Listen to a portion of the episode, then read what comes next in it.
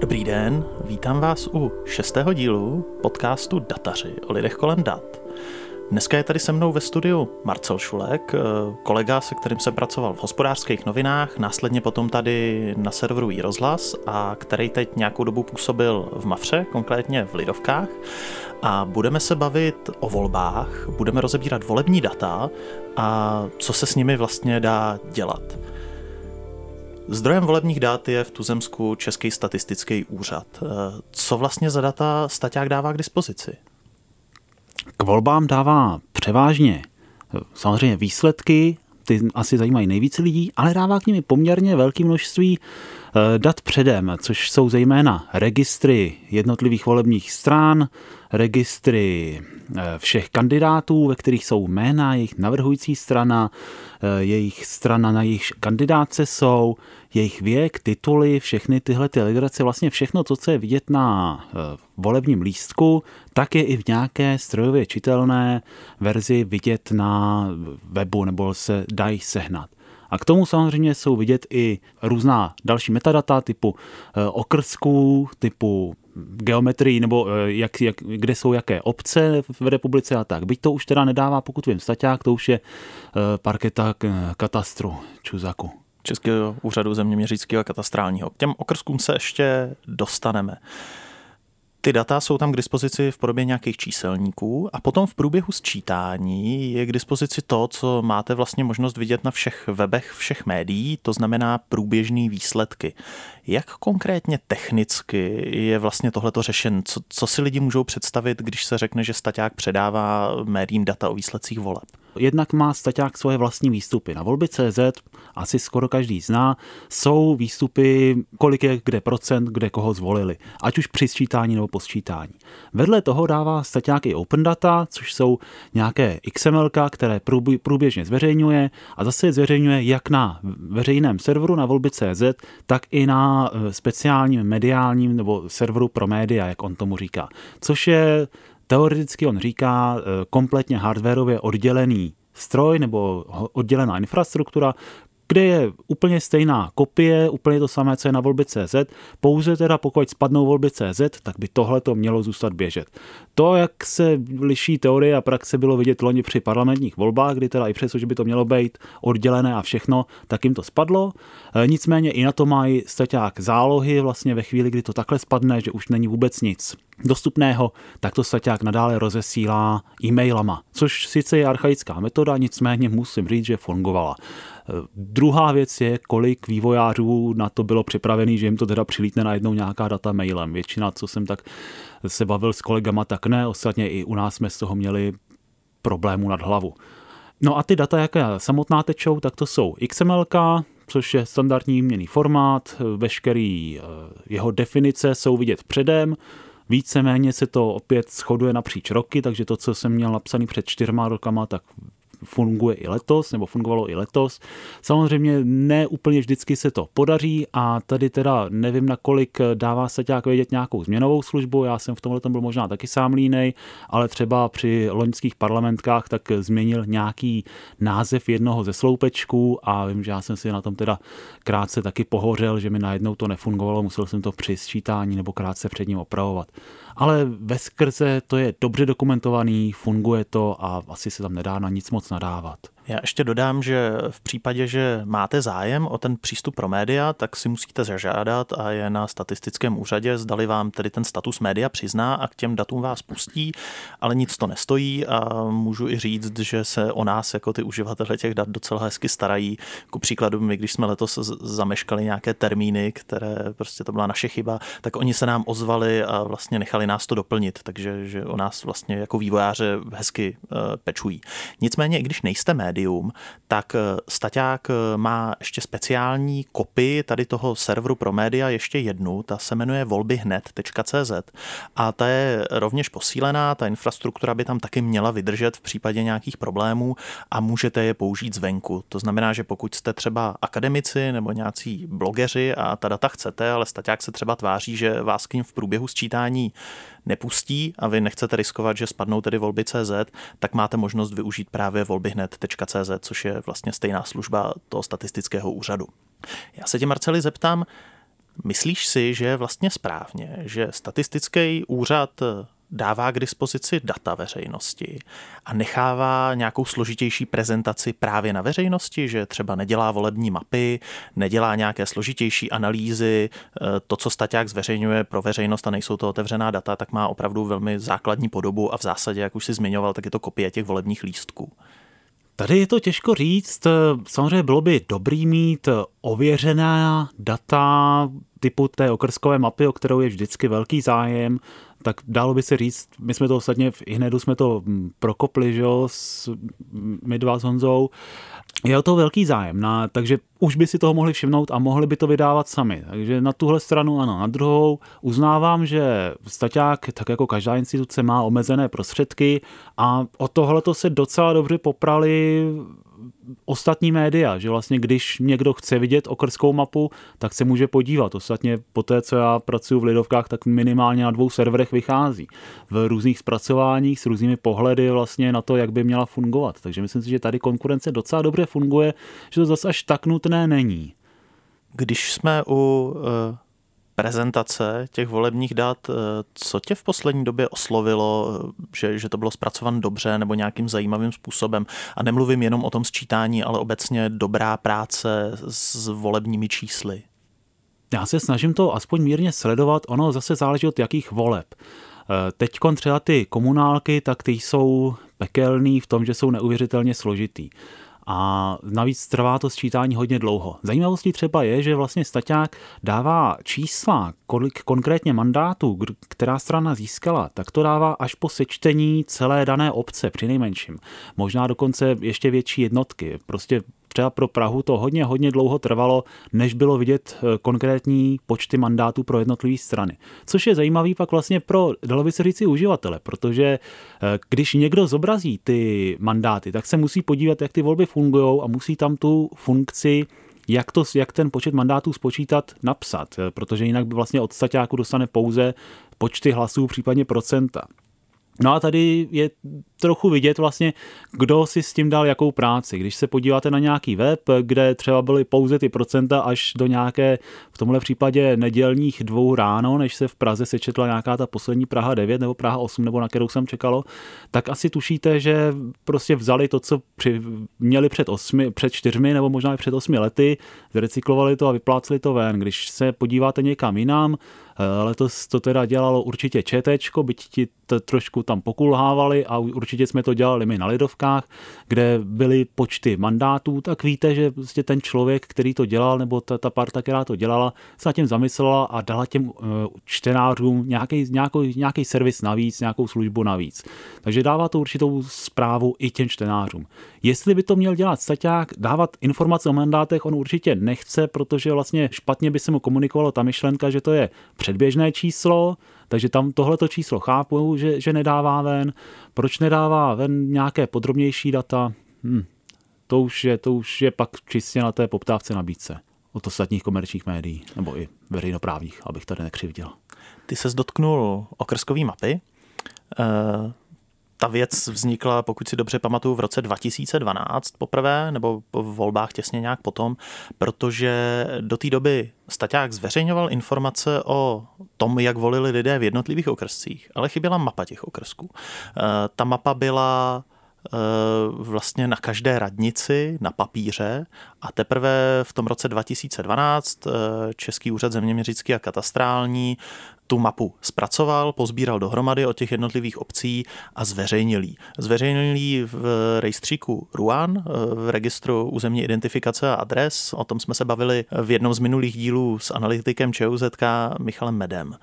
Myslíš si, že tady ta okrsková mapa přináší něco navíc těm čtenářům, protože jednotlivý okrsky, na nich se nerozdělují mandáty, nějak se na nich ty volby nerozhodují. Je to vlastně jenom technická informace eh, o jednotlivých volebních místnostech, protože jeden okrsek rovná se jedna volební místnost. Má to teda smysl ukazovat eh, výsledky v jednotlivých okrscích?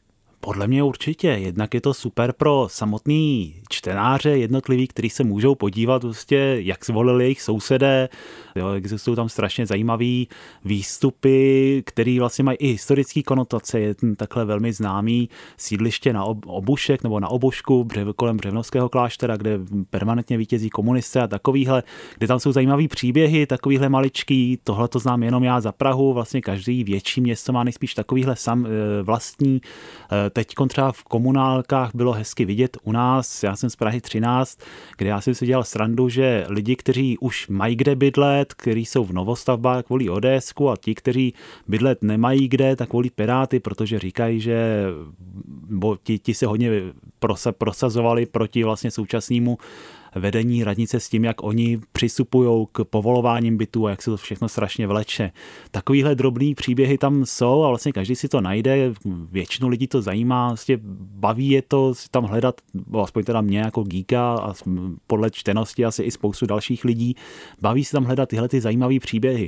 Na úplně separátní věc tohle to může být pro nějaký volební analytiky, protože to přesně odpovídá nějaké demografii. Ve chvíli, kdy máte pouze obec, pouze městskou část, tak najednou třeba i jenom na té Praze 13, tak tam máte lidi z paneláků, což jsou typicky v lepším případě středně příjmový, možná spíš někdy i spíš k těm nižším příjmům, aspoň na poměry Prahy 13 lidi.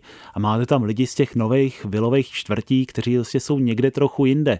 A na základě těch výsledků můžete nějakým způsobem pracovat s tím, kdo koho chce volit a takhle. Takže pro analytiky, pro mediální plánovače tohle to musí být naprosto zlatá data je jedna věc, kterou statistický úřad nedává, a to je jednoznačná identifikace kandidátů. Já nemůžu říct, že tady ten Petr Novák, který kandidoval tady za tu stranu před čtyřma rokama, je ten, nemůžu si jistotou říct, že je to ten samý Petr Novák, který za tu stranu kandiduje o čtyři roky později. Myslíš si, že je nějaká šance, jak tady ten problém vyřešit? Petra Nováka je to ještě jednoduchý. Ti se zase tak často jméno nemění a když už, tak je to teda zajímavý případ. Eh, horší je to, dalo by se říct, u eh, slečena paní nebo u kandidátek, který si u nich je změna jména poměrně běžnou životní situací, u některých dokonce několikrát. Takže tam by se to hodilo mít nějakou informaci lepší než eh, jméno. Je to zejména dobrý kvůli sledování nějakých přeběhlíků. Ve chvíli, kdy máte někoho na jedné kandidáce, byl tam před čtyřmi lety, je tam na té samé kandidáce i letos, věk se mu zvýšilo čtyři roky, tak nejspíš to bude ten samý člověk. Ale ve chvíli, kdy vám přebíhá mezi kandidátama, už to může být zajímavá informace. No a kdyby k tomu dával staťák nějaké, nějaký identifikaci, bylo by to super a nebylo by to vůbec složitý. Ostatně už teďkon strany, které ho jich navrhují a které zejména v těch komunálkách se počítají na tisíce různých uskupeníček v každé horní dolní, tak mají svoje IDčko, mají svoje číslo, které je prostě uh, o jedno vyšší než poslední zabrané, když jim tam přijde obálka s nějakou registrací, tak jim přidají nový a od té doby dál už je tohle daný združení vždycky sledované pod tímhle číslem, takže se dá sledovat jeho zisky napříč různými volbami. U lidí tohle možný není, přitom by vlastně staťák předpokládám, já teda neznám, jak konkrétně fungují volby, ale předpokládám, že když se tam registruje kandidát, takže tam dává o sobě přinejmenším rodný číslo nebo nějaký podobný identifikační údaj. Samozřejmě plácnout takovouhle informaci do Open Dat by bylo trochu ošemetný z hlediska ochrany osobních údajů. Ale když by s těma kandidátama udělali to samé s, s těma stranama, co dali by mu, by mu IDčko o jedno vyšší, tak eh, v tu chvíli by vlastně jediná informace, jaká by z toho byla zjistitelná, bylo, v jakém pořadí ty registrační obálky došly do, na staťák do podatelny, což není podle mýho nějak zásadně limitující faktor a nám by to strašně moc pomohlo právě ve spojování lidí, jak kandidují napříč roky v jednotlivých volbách, v různých volbách, eh, jestli se dalo by se říct, možná i stěhují, byť tam už by se to IDčko klidně mohlo nějakým způsobem měnit, protože zase asi nemá smysl sledovat Jana Nováka, který kandiduje v Horní Dolní a Jana Nováka, který pak kandiduje o, o čtyři roky později v Dolní Horní. Tam už asi, asi tohle to už by až příliš eh, dávalo informace o tom jednotlivém člověku. Ale v rámci té jedné obce, aby jsme viděli, že předtím kandidoval za ANO, teď kandiduje za ČSZ, nebo za nezávislé, nebo opačně, tak to by byla praktická informace. Ty už, si to, ty už si to trochu nakousnul, eh, že vlastně ta konkurence mezi těma médiama je vlastně pro čtenáře nějakým způsobem příznivá. Eh, I tak se tě zeptám, myslíš si, že má smysl, aby o co nejkreativnější těch volebních dat, jak v průběhu sčítání, tak třeba i potom, ale hlavně v tom průběhu sčítání, aby, o to, aby se o to snažilo víc médií najednou, aby vlastně tříštili prostředky. Narážím i na to, že to dělají i veřejnoprávní média, jak Český rozhlas, tak Česká televize. Myslíš si, že je to správná cesta, že se třeba veřejnoprávní média můžou takhle nebo se snaží konkurovat eh, těm komerčním? Komerční zcela určitě, protože, jak jsem říkal, u i těch letošních komunálek bylo vidět různý přístupy, kdy každý vlastně médium na to přišlo trochu jinak, dalo tam trochu jiný funkce do té sčítací věci, někdo méně funkcí, někdo teda ukazoval pouze procenta, v lepším případě se tam dalo nějak proklikat na obec a tam se člověk dozvěděl, kolik procent někdo dostal, dokud to staťák nesečetl. Někteří dávali tu predikci, někteří to dávali dobře, tu predikci, něk- někteří špatně. Takže to, že těch médií je víc, člověk se na tím může, může si je porovnat, může na základě vlastně toho, že teda hlídne všechna, všechny ty kalkulačky nebo všechny ty výsledkové aplikace, si může udělat lepší obrázek, tak to je rozhodně rozhodně dobře. To, jestli by to měli udělat veřejnoprávní média, je taková dvojsečná zbraň, protože z principu samozřejmě by veřejnoprávní média asi měla dělat spíš věci, které člověk jinde nenajde. E, nicméně česká média, zase jak jsem to viděl, tak většina těch e, volebních aplikací nebyla zrovna přehnaně dobrá. Já tady se samozřejmě mám želízko v ohni, jednu z nich jsem napsal a považuji za tu nejlepší, která byla, ale Eh, ostatní samozřejmě leckery taky nějakým způsobem měl, dávali smysl, nebyly špatný, ale většinou ty informace, zejména těch komerčních médiích, byly takový trochu jednodušší. Takže to, že se do toho pošle i veřejnoprávno, není vůbec špatný. Na druhou stranu veřejnoprávno má zase z mých zkušeností, když jsem byl tady v rozhlase, tak má tendence být trochu podobný jak ten staťák. Nedávat informace, na kterým asi stoprocentně eh, nestojí, nebo který nemá úplně stoprocentně ověřený. Takže třeba v tomhle já jsem strašně rád využil toho, že jsem při minulých eh, prezidentských volbách byl v Lidovkách, kde jsem si mohl dovolit napsat nějakou predikci toho, jak ty volby dopadnou, protože ono ve chvíli, kdy tam máte pouze dva kandidáty, tak to není zase tak složitý vyextrapolovat tu čáru. Takže tam jsem si strašně rád napsal, kdy už na 5%, 4% sečtení jsme predikovali vítězství Miloše Zemana a ostatně do finálních čísel jsme minuli, tuším, že o 1 nebo 1,5% bodu, takže to byly, byla velmi přesná predikce. A to je věc, kterou se trochu bojím, že v veřejnoprávních médiích by si úplně let's kdo nelajzl. Takže zase je to jo, v tomhle to mají výhodu komerční, ale zase veřejnoprávní mají víc peněz na to, aby vymysleli lepší tu uh, sčítací aplikaci v podstatě vždycky nebo častěji. Že ta konkurence funguje, dává smysl, mohla by pokračovat za mě určitě. A u voleb, eh, nejsou to zdaleka první volby, který si dělal, že když půjdu zpátky, dělali jsme řadu voleb spolu, ty si potom odešel do Mafry, ale bylo jich minimálně 4-5 voleb, možná i dokonce víc. Už jsme to rozhodně dělali v tom roce 2012. Máš pocit, že už eh, všechno vzniklo, nebo že je tam ještě nějaký prostor, jak to jako inkrementálně vylepšit. Jo? Třeba velká revoluce byly ty okrskové mapy, ale čeká nás vlastně něco takového, že někdo přijde s něčím opravdu jako novým a zajímavým?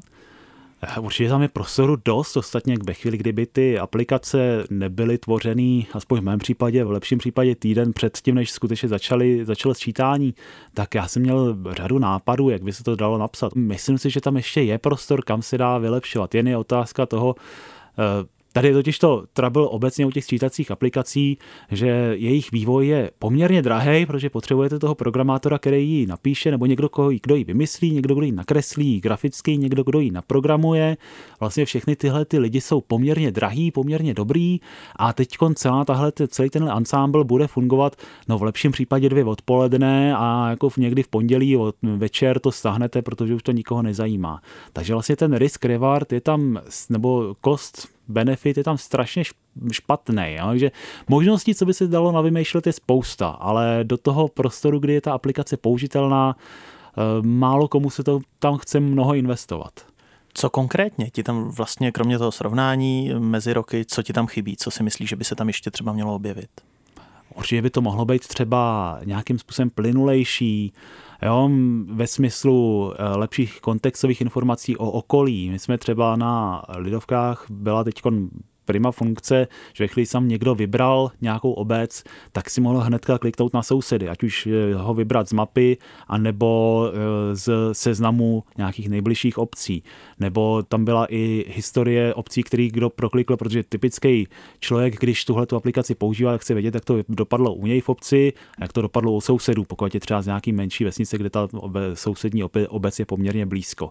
No a když tam přijde Pražák, který ho teda nezajímá sousední vesnice, ale zajímá ta vesnice, kde má chatu, takže jsou asi vzdálený, ale chce mezi nimi rychle přepínat. Takže takovéhle uživatelské přívětivosti, eh, myslím si, že v tom je ještě u většiny webů strašná rezerva. Hm, co se týče nějakých skutečně dat, jak se zpracovávají, tam v tuhle chvíli asi není zase toho tolik, maximálně to, že by ty informace o tom, kdo se dostává do zastupitelstva, byly o něco rychlejc, na což by staťák musel dávat eh, v průběžných eh, informacích i informaci o tom, kolik kdo dostal hlasů, což v tuhle chvíli nedává, vlastně v tuhle chvíli to pouze soustředuje na strany, takže se dá říct, že ta strana dostala x mandátů, ale už se nedá říct, kdo tam konkrétně postupuje, to je třeba oproti, oproti parlamentkám, kde ty preferenční hlasy dává, tak je trochu škoda. Um, jinak, že by tam bylo na základě těch současných dat nějaká vel, nějaký velký prostor na to, co nového by se dalo nakreslit, to asi ne. Ty spolupracuješ hodně s novinářema. A jak jsou na tom novináři a technologie? Umí novináři programovat? Strašně záleží od konkrétního novináře samozřejmě. Jsou lidi, kteří to který to baví, který se věnují eh, něčemu, čemu by se ikon buzzwordem říká datová žurnalistika, ale že prostě jsou schopní si nějaké informace najít, v databázi ověřit, spojit, a extrahovat z toho nějakou informaci a pak se udělat nějaký závěr. Existují takový lidi, je jich bohužel málo, protože zatím se nám tady drží přístup, že co můžu, tak se spíš někde doptám, zjistím to od nějakých zdrojů. Samozřejmě omezený těma zdrojema, je to možná pouze pohled různých světů. Že? My autističtí ajťáci, kteří prostě sedíme u kompu a bojíme se k někomu zavolat nebo se s někým bavit, tak mnohem radši nějaký ten svůj příběh vytáhneme z Excelové tabulky nebo se skvělkové databáze. Na druhou stranu jsou tady, je tady druhý přístup lidí, který se nebojí mluvit s lidma, že zvednou telefon a stejnou informaci vytáhnou z policejního důstojníka nebo kohokoliv takového. Jsou to dva přístupy. Eh, na druhou stranu s tím, jak čím dál tím víc informací začíná být na eh, počítačích, na internetu nebo v nějakých těch databázích, tak se stává potřeba programovat čím vlastně důležitější. Já, když se mě někdo zeptá, tak já jim říkám, že novinář, který neumí programovat, tak bude za deset let zhruba stejně použitelný, jako byl před nebo je dneska použitelný novinář, který neumí pracovat s Googlem a před deseti lety novinář, který neuměl právě telefonovat, který neměl mobil. Ehm, je to určitě budoucnost. Je otázka, na kolik lidí si to bude schopná použít. Samozřejmě budou existovat i nadále novináři, kteří to nebudou potřeba Eh, nebo nebudou potřebovat. Stejně jako dneska existují novináři, kteří nepoužívají Google, protože píšou buď to komentáře na základě svých zkušeností, a nebo mají tak dobrý zdroje v biznise, v politice, že to prostě nepotřebují. Ale to bude menšina, to bude i v rámci těchto těch novinářů, to bude špička těch, kteří jsou schopní si takovýhle zdroje zajistit. Ten zbytek se bude muset naučit pracovat s nějakýma databázema, s nějakým dotazovacím jazykem, a i s nějakým programováním, protože vlastně ne všechno uklikáte. I když se to zlepšuje, tak zejména s kvalitou let kterých open dat, tak vlastně je potřeba vědět, jak je vyčistit, jak je s nějakým způsobem zpracovat a v čem, když nic jiného.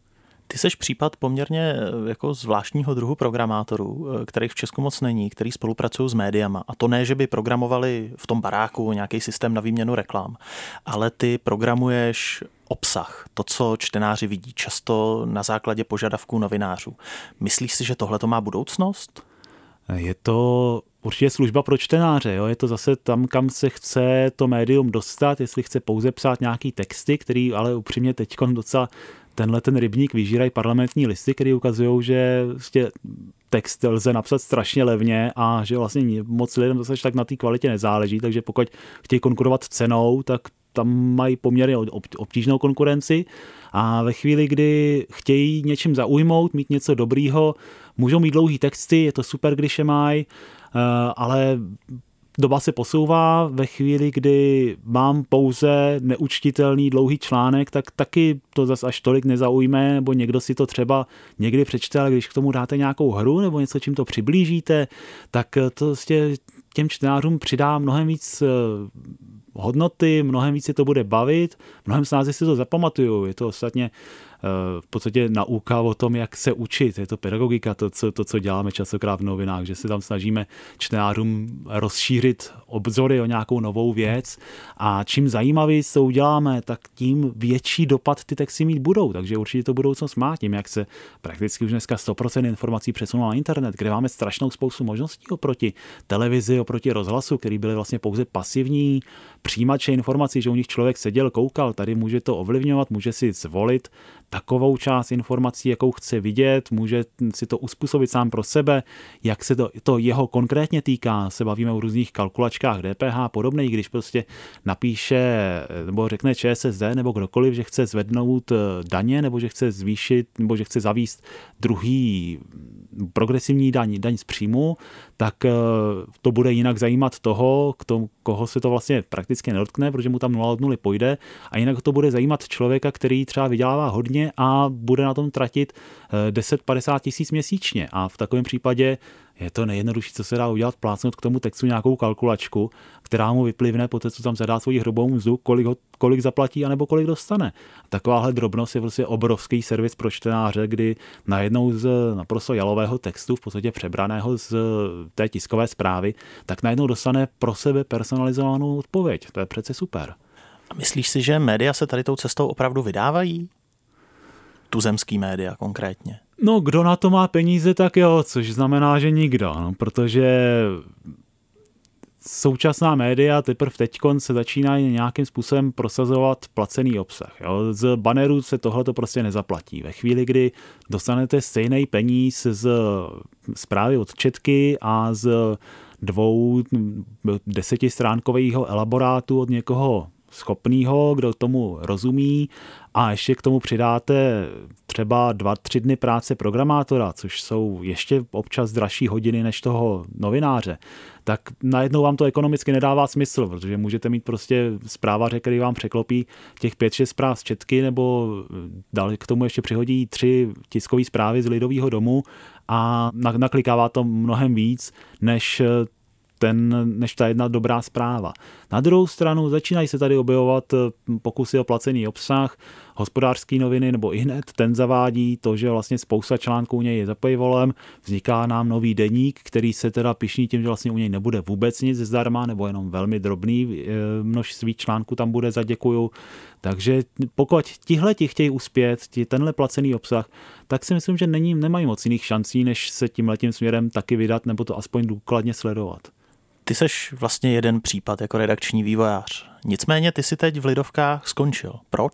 Končím. Eh, to je, asi každý slyšel o eh, těch problémech, které tam jsou, co se týče, řekněme, Nebudu říkat nezávislosti médií, protože pořád považuji lidovky za nezávislé, respektive lidi v nich píšící za nezávislé, protože skutečně eh, nám tam do toho nikdo nehrabe. Nicméně to pochybení, jaké se stalo, tak vyšlo od šéf-redaktora a nemyslím si, že takové pochybení je možné přejít už pouhou omluvou, takže na základě toho, že vlastně i, dalo by se říct, moje jméno je tam nějakým způsobem eh, spojované s něčím, co zvenku nemá tolik důvěry, kolik by se tomu asi hodilo, tak jsem si řekl, že už dále nebudu chtít být spojován s tímto tiskem. Bavíme se o té kauze neexistující ředitelky neexistujícího fondu Přesně pro tak. pomoc dětem. Přesně tak. Taková akce se stát může, nebo taková chyba se stát může, nicméně tohle to už byla přece jenom v kontextu Lidovek druhá taková velká bota za posledních devět měsíců. První byla zpráva s Olafem. Opět ani jedno nepovažuji za nebo s těma informacemi zevnitř, které mám, tak to nepovažuji za nějaké e, ovlivňování, ale je to konkrétní redakční selhání konkrétních lidí a nezdá se mi, že by tito lidé z toho vyvodili nějaké důsledky. A co plánuješ v budoucnu? Budeš se chtít, budeš chtít zůstat v médiích, anebo, nebo to opustíš? Podle nabídek zatím eh, to mám trochu volný, protože se celá tahle ta kauza je stará asi dva týdny a z toho teda týden byl předvolební, takže jsem se úplně nenudil. Hmm, Osobně si myslím, že si teď dám od médií krátkou pauzu, ostatně protože mám taky jednu nabídku dělat chvilku mimo médie, média, ale uvidíme, jak stabilní projekt to bude a pomalu i mám nějak, nebo už mi později přišly i nějaké nabídky do médií, takže někde tohle se ještě uvidí, tohle to ještě nemám úplně jistý. Já ti děkuju. Ještě dodám, že eh, Marcel o tom, jak zpracovává volby eh, technicky, napsal článek na svůj blog, který najdete dole pod podcastem. Tohle byl šestý díl podcastu Dataři o lidech kolem dat. Na další díl se můžete těšit přibližně za 14 dní a do té doby nás můžete odebírat v Apple Podcasts a Google Podcasts. Já jsem Honza Cibulka.